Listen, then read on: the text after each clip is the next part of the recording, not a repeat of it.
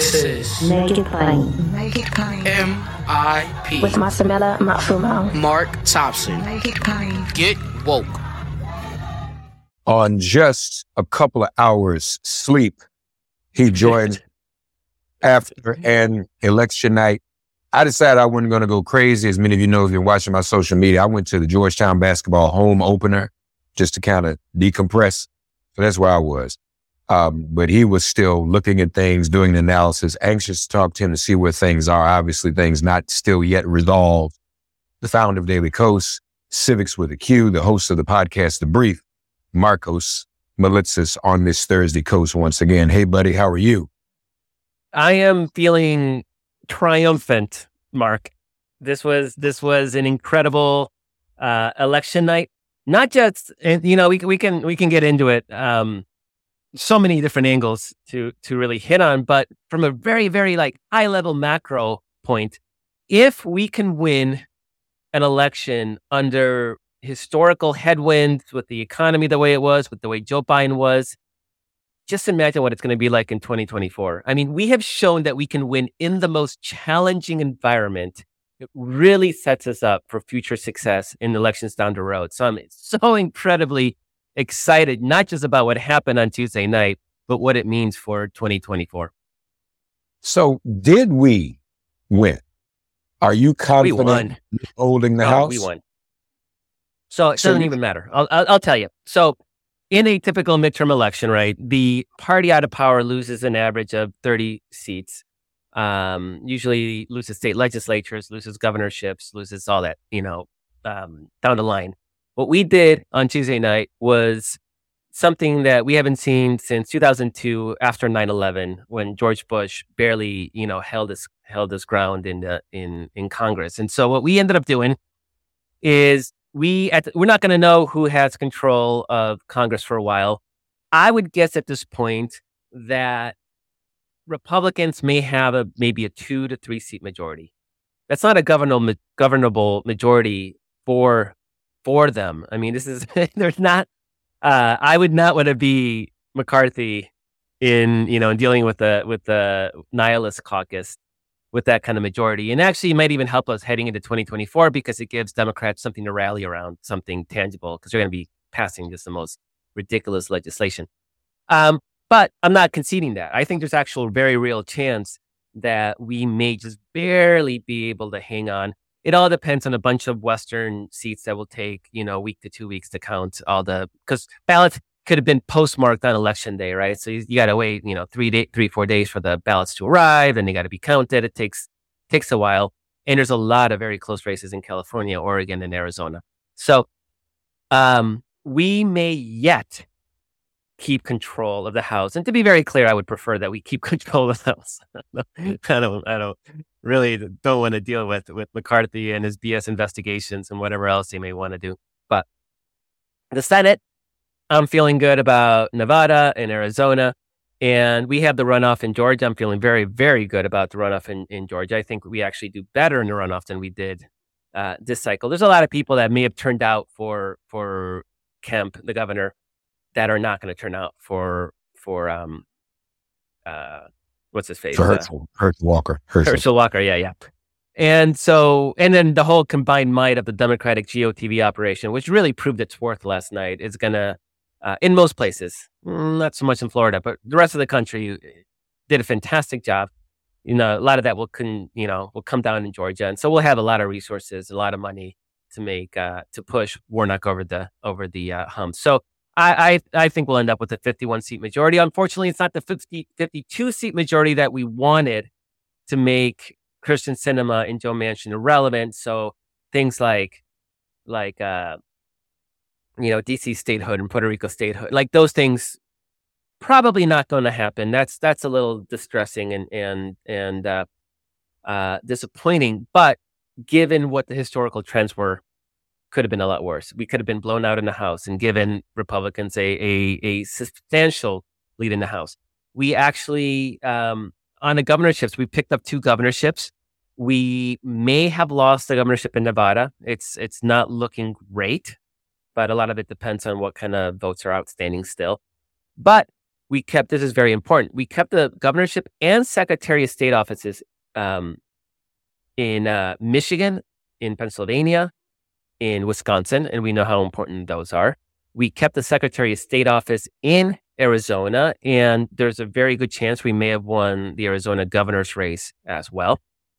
So, and then we picked up Maryland and Massachusetts. So worst case scenario, we're still going to be net positive winning governorships. We have now the trifecta in Minnesota, in Michigan. Michigan wasn't even in the cards. Nobody thought we had a chance to win either chamber of the Michigan legislature. We picked up both of them. We picked up the state house in Pennsylvania. We kept, Republicans from veto-proof majorities in a couple of states, including North Carolina. Again, very, very important because we have a Democratic governor and the North Carolina legislature is trying to steal elections. North Carolina leans red, still a battleground state. So you look at ballot initiatives, not only did a bunch of states legalize marijuana use, but also I think 5 states enshrined a right to abortion, including Kentucky and Montana, to Republican states. And I don't know if it's official, but I can say very confidently that Lauren Boebert has lost her election. Given what was outstanding, there may be recounts. We'll see, but it's hard to see how she hasn't lost the election. And anytime you get rid of Boebert, that's a pretty good election. So in the aggregate, you look down the line.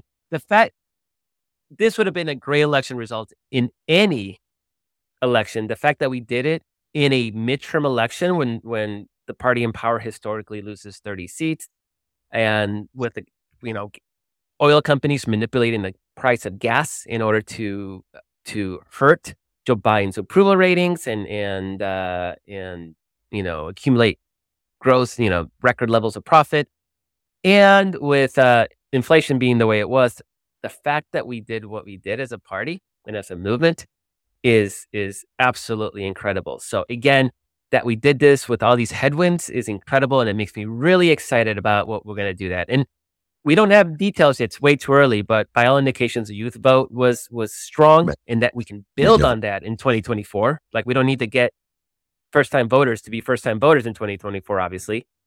And it just puts us in an incredibly strong place for these upcoming cycles. So I'm pretty excited, and I guess, I haven't slept in days, but I don't even feel like I need to. At some point, I'm going to crash. But right now, I'm still riding high. That's good to know. Also, pushing back against the narrative a few days out, which has still kind of been a narrative on some of the coverage. I mean, this need to placate the right. It's going to be a red wave. And even the chyrons on TV, even on some of the channels we frequent, says what the Republican, in the little lower third, what Republicans need to gain control, not what Democrats need to keep control. So, that's been demoralizing. And we talked about that ad nauseum, just this need for mainstream media to pander, speaking of pandering, to pander to that audience. And they were just all dead wrong. Nothing. It was, think latest 7:00 last night, Chuck Todd, somebody tweeted Chuck Todd was still talking about a red wave. Yeah, I know we've talked about it ad nauseum, but it deserves to be talked about ad nauseum because it was clear that there was no red wave. Now, there's a way to talk about this election in a way that is based on honest observation of the facts. If I'm a traditional news media reporter talking about this election, I would say the party in power historically faces headwinds, and Democrats certainly do on inflation, on gas prices, and on Joe Biden's approval ratings. However, this is not a typical midterm election. There are countervailing issues like the Dobbs decision on abortion and Donald Trump's deep meddling, both in candidate recruitment, which really ended up costing them the Senate, and also him being an issue in, democracy and the January 6th commission and Republicans' inability to distance themselves from Trumpism were clearly factors. And you didn't have Mark, you don't have to be a rocket scientist or be a doctorate in political science to see that before the Dobbs decision, Democrats were losing special elections by an average of 6 to 9 points worse than 2020. That's wave year. That's definitely. After Dobbs, it was Democrats that were outperforming the 2020 numbers by about 3 to 6 points. So you don't have to be a rocket scientist to think like, well, maybe Dobbs changed something. But you had this mostly white, mostly male punditry saying, well, abortion is faded as an issue. And so therefore everybody's going to vote on inflation. And there's even a lot of like, well, the polls say that inflation is the number one issue. You know what's really interesting, Mark?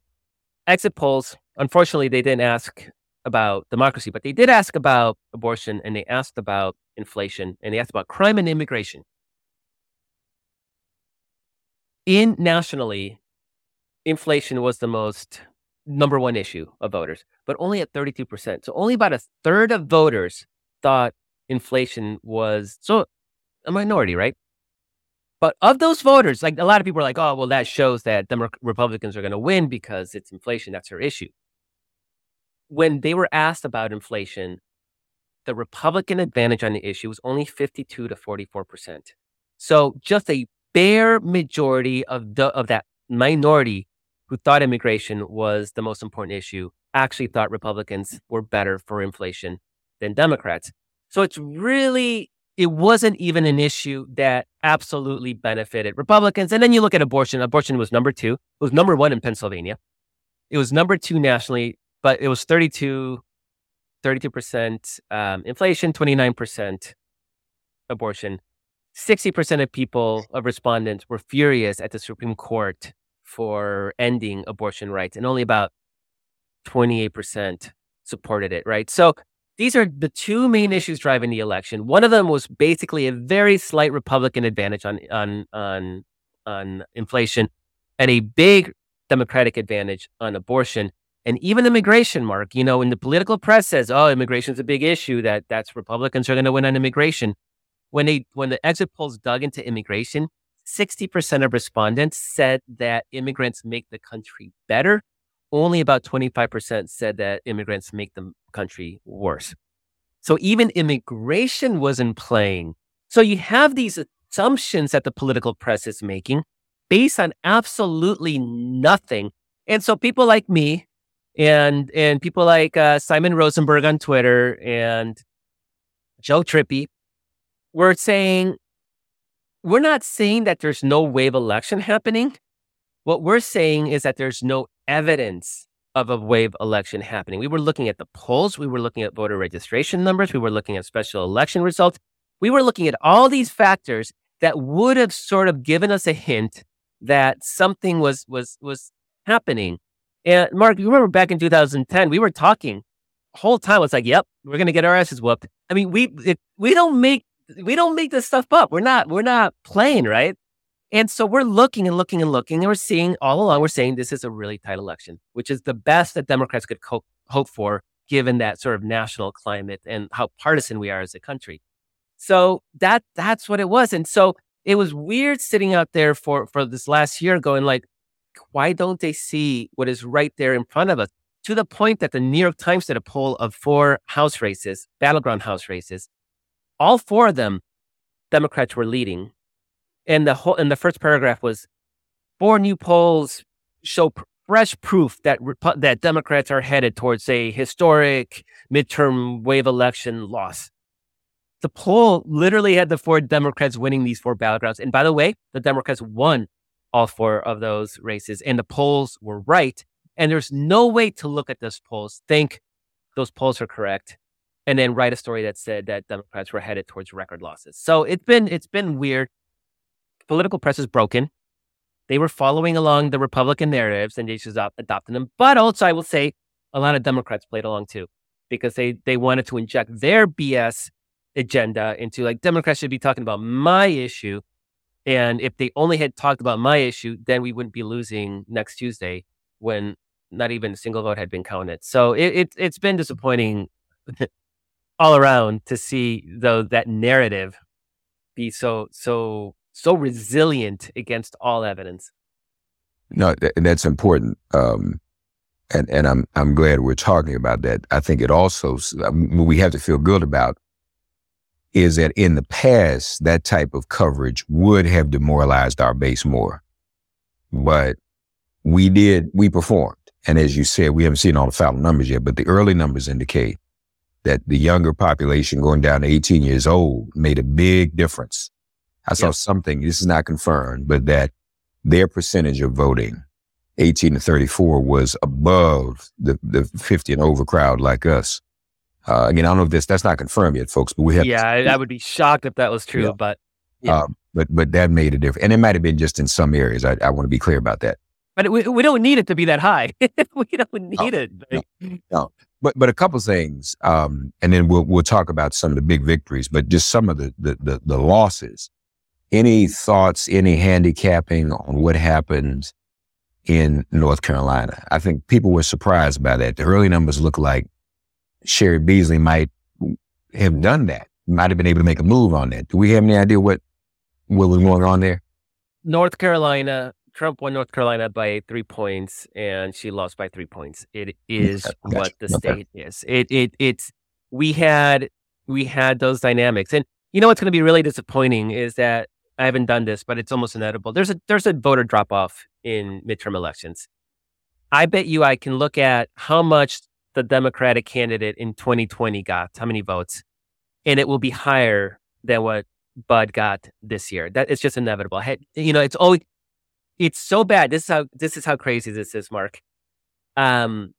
If we got the Democratic turnout in Mississippi that we get in the presidential year, in a year that, nobody's going to win Mississippi in a presidential year, right? But if we got every Democrat that voted in a presidential election in Mississippi, we would have a Democratic senator from Mississippi. Espy would have won his race. Yeah, that's right. So it's tough to get people to vote on a non-presidential year. So what we saw in North Carolina is North Carolina is a +3 Republican state, very, very consistently. And so it's a winnable state. We got to organize. We got to have right candidates. Beasley, she's amazing. And I know running for office is hard. And I wouldn't wish it on my worst enemy. I hope she takes another crack at it. Ideally in a presidential year, so she can, piggyback off the presidential turnout machine and turnout, just general turnout. But North Carolina is winnable, but it's winnable. It's not winnable in a neutral environment, and so we did not.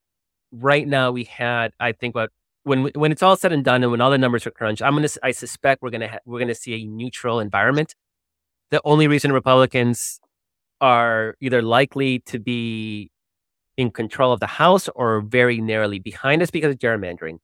In a neutral environment, I bet we're going to win the House popular vote by about 2 to 3 points, which would mean that we should have a nice 20-seat majority. But that's not, we don't live in a neutral House. It's gerrymandered House.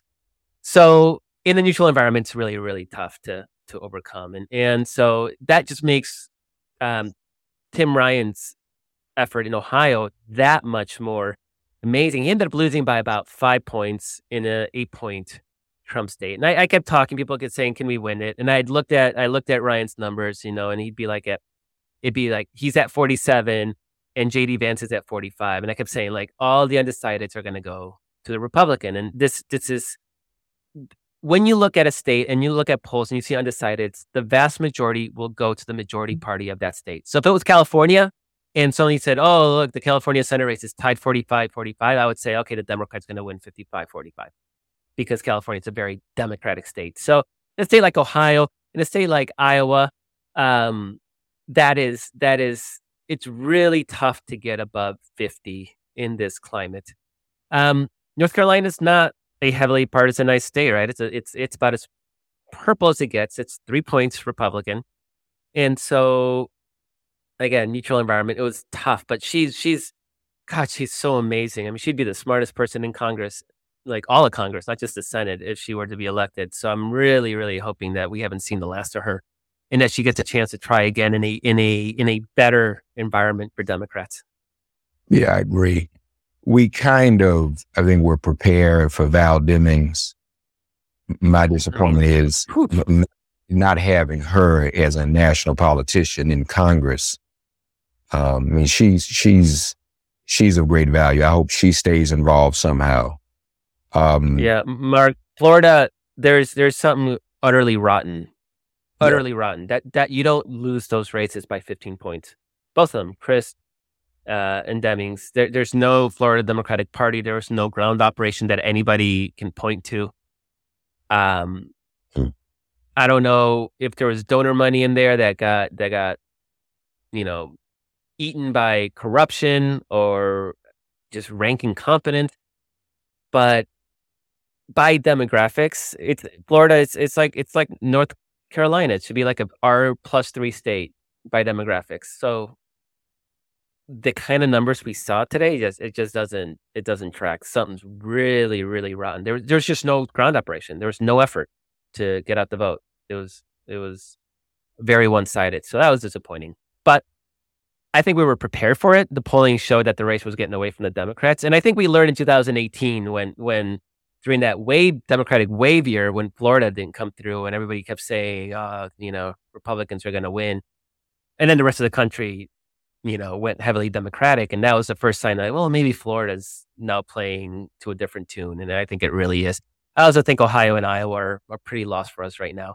I am excited about Michigan. Whitmer won by 10 points. We picked up the trifecta in the state legislature. We picked up the House and the Senate. Nobody thought that was in the cards. That wasn't even a thing.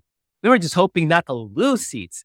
And suddenly we got the trifecta in Michigan. That's going to be huge. And it shows that even a mostly white, working class, blue collar state with, obviously it's got the big, black strongholds in Detroit and Flint and couple other cities. But overall, demographically, it's a relatively white state. That's the kind of state that we were losing, like Ohio. And I don't know what's going on in Michigan, but they're doing the right thing there. Like the Democratic Party there is really figuring stuff out. So that's exciting to see that. It's exciting to see Pennsylvania start swinging back our way. Because Pennsylvania is Carville famously said, right? It's Pittsburgh and Philadelphia with Alabama in the middle. And it started to look a little scary when Trump won it in 2016. We're like, oh crap, is it getting away from us? And so it seems to be swinging back. A lot of work. I mean, it's not, just to be clear, when we say, oh, it's swinging back our way, it's not because we sat on our assets, because if we do, that's what Florida looks like. Florida is when we sit on our assets and do nothing and hope for the best and hope for demographics. That's Florida happened. So there's a lot of people, including the culinary union, Unite Here, same folks that are doing GOTV in Nevada, were heavily in charge of the Pennsylvania turnout operation, and they did lights out job. My God. Pennsylvania was incredible. It was even bigger than we thought it would be. So that's good news. Mandela Barnes hung on. Ooh, what a guy. Oh. That was real close, wasn't it? And it's, we don't know how close. I mean, I haven't seen if they, but, I don't know if you remember, Mark, either last week or the week before, I said that Wisconsin's going to be single digit thousands in the end, win or lose. And it looks, I don't know if it's going to be single digits thousands, but it's going to be close to there. And he ran a great campaign. He's a great candidate. Again, he's another one that I hope he makes a second run at it, that he's built quite an operation, and we don't want to see that go to waste. And he's quite an amazing candidate. So I'm excited to see him give another shot. And it's hard to beat an incumbent. I mean, it's no accident that our one pickup is a non-incumbent pickup, which is Pennsylvania. That was an open seat. And it's also, I mean, we don't, as we record this, we don't have final decision on Nevada and Arizona, but it's going to be like, it looks pretty good that we're going to hold on to those. It's incredibly difficult to beat an incumbent. So Ron Johnson's a survivor. This is the third time he's won incredibly painfully tight elections. Florida is very, very, very tight. So just a slightly better environment, and he would have pulled it off. So I'm hoping he makes another shot at it. I hope so too. So, okay. You feel triumphant? We'll go with that. We will see what these other numbers turn out to be. I hope we can hold the House. Obviously pretty confident, fairly confident about the Senate. As you said, this is historically unprecedented. Mm-hmm. It was not a way normally the party in power loses many more seats. And you're right. 2 years from now, this will motivate people even more to go and finish cleaning the clock on this stuff and to get out to vote and get it done. So, folks, we will continue to look at how all of this develops. Obviously, Thursday Coast is every Thursday. We'll keep you informed. Marcos doing a great job. It means a lot that obviously abortion was right up there, at least at number 2. And that's the impact of the Dobbs decision. So this was a wake-up call. It wasn't that in 2016 when it should have been, but now it is. And abortion is on the ballot in 2024 as well, because Republicans have said they want a national bill to outlaw it. Right. And so and if they have the majority, see, they're so stupid. They didn't have a red wave because of Dobbs. They're dumb enough. If they get a little slim majority, they'll try to pass a law anyway. And just help us out even more. So we are what they're going to do. So that's what we're dealing with. Yeah. So I just want to, if we lose the House, the margins are going to be so narrow that they're going to eat each other alive, and then we can run against them. It's not the worst. The Senate's important because it judges. So we're still going to be able to get our judges through. Yeah. But the House, hopefully we hold it. But it's not the worst thing in the world if we don't get them, and if they want to have investigations, we learn, Mark, like you don't have to show up. Right? They didn't show up to our investigations. They blew them all off. So we've learned that it's actually okay to not show up. So I'm not even worried about their investigations. We just ignore them. Foster, you can ignore them. And you're going to rant on. They are going to try to impeach, I'm sure. Yeah. Okay.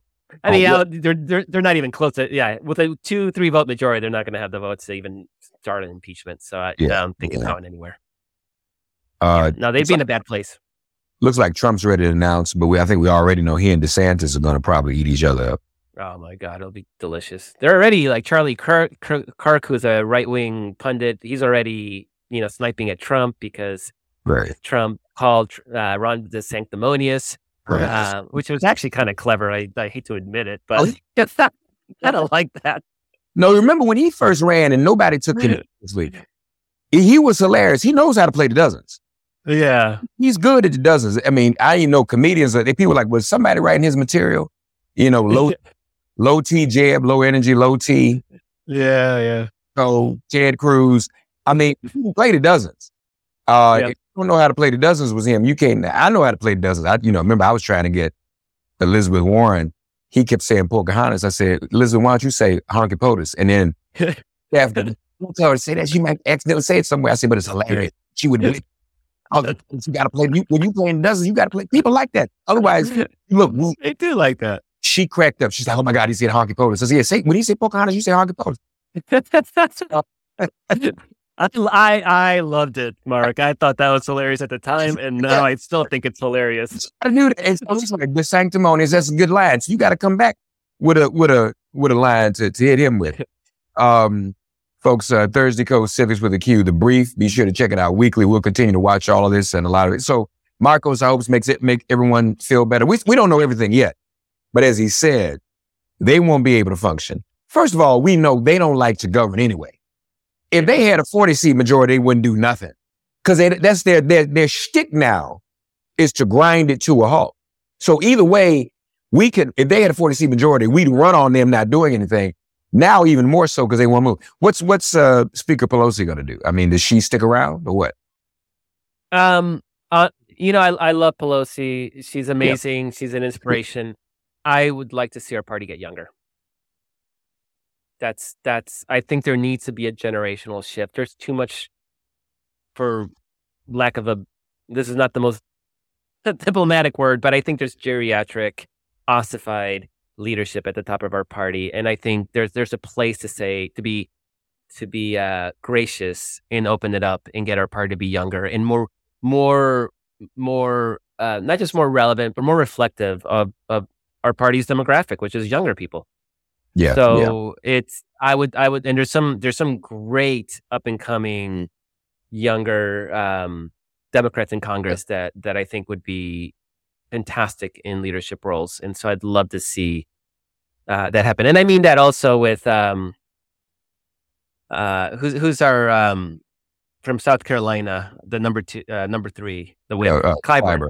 Yeah, Clyburn, and also not Van Hollen, the guy from the majority leader from Maryland. Steny Hoyer. Yeah, I'm going on like 3 hours sleep, so my memories, it's so fried. But yeah, but these guys are all like, they're old, right? And you had like Clyburn talking about how minimizing the abortion decision, right? Like there's people that have, they've been around for too long. They're too, right. They've been in that. It's time to like open it up for people who are more plugged in to that zeitgeist of our party. And that's the culture. I've witnessed it, how people become the institution. Yeah. And all the respect for them. I don't mean this in any way to disrespect what they've accomplished and how far they've gotten us. But there comes a point where it's time to say, okay, let's get that next generation. And I don't know, maybe in a different episode we could talk about, who would be, good. But I love like Jeffries, I think would be fantastic in leadership and right. And it's definitely other. We know these people, folks. They're great people. Whatever Steny says to me, he says, "Oh, it's good to see Mark. He's been lobbying me since he was an infant." And I'm like, "Steny, you shouldn't say that because I'm 57." that kind of says it all. I'm 56 next month, so I mean that means you've been with 56 years, Steny. Don't say that anymore. And so, but I get it too because to be honest with you, a lot of those folks got a later start in life because of Black people couldn't be in the House from South Carolina. Women couldn't be in Congress. So I get all that. And Nancy will say that to us. She said, you have to realize our clock is different. You're absolutely right. But they've been there now for a while. They've been there. And we're not good on our side. Any of our constituencies. Watch this. I don't care what they are. Be they Black. And not just in the House.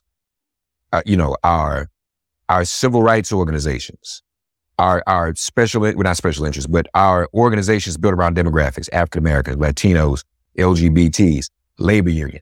If you notice, Marcos, all of them tend to have people who have been there forever. That's sort of a culture. And that goes with being historically oppressed, and there's a paranoia or fear of letting go too early, and is the next one really ready? And that's part that goes with being involved in struggle for rights. But we've got to figure out a way to build up benches, cast batons, all of that, from the House on down to everything else we do in our struggle for civil and human rights. We get that. So, folks, we'll continue to watch these things as they develop. Now, as you know, this is a podcast. We're not live. We're recording. And so this is Thursday Coast. You're hearing it. Biden is going to speak after we record. So we're not responsible for anything. I hope he doesn't mess up on what we've said. Or I'm crazy. Maybe he should hear this before he starts talking. Claim a victory. Don't come out talking about something negative. But I guess it'd be hard for him to miss. He can't mess up the count. It still has to be a count. So he can't mess it up with his words. But we ought to feel good. We're going to got to keep it going, folks. This is the price of freedom is eternal vigilance, as Frederick Douglass said. I remind everybody, and I'll be quiet. They spent 50 years. They didn't stop. They didn't in 74. So we give up. We couldn't stop Roe and just go home. They fought for 50 years. That's what we have to do. We tend to be, and this is where it balances, because sometimes younger people don't get this. We want immediate TikTok gratification, but it takes time to do this, to build. So if they can take 50 years reversing Roe, we can take a few more being disciplined. They did not give up, and they got it. That's the proof of it. It takes time. So we've got to take this and decide this is long-term struggle. Reverend Jamal Bryant said it in his sermon. We don't need walkers, we need runners. I would amend that to say not sprinters either. We need long-distance cross-country runners. to get this done. So we'll get it done. Marcos, thank you as always, buddy. We're gonna keep on fighting. Thank you. Love you. Love you too, man. Listeners, look, everybody doing what they did to help win this election, and take a couple of weeks, relax, and let's get Warnock across the finish line in January. Yeah, that's right. Let's do it. Thanks, Marcos. Thanks. Thanks for getting woke and listening to Make It Plain. As always, perform an act of kindness on behalf of an elder or young person. Write a letter to a sister or brother who just so happens to find her or himself incarcerated.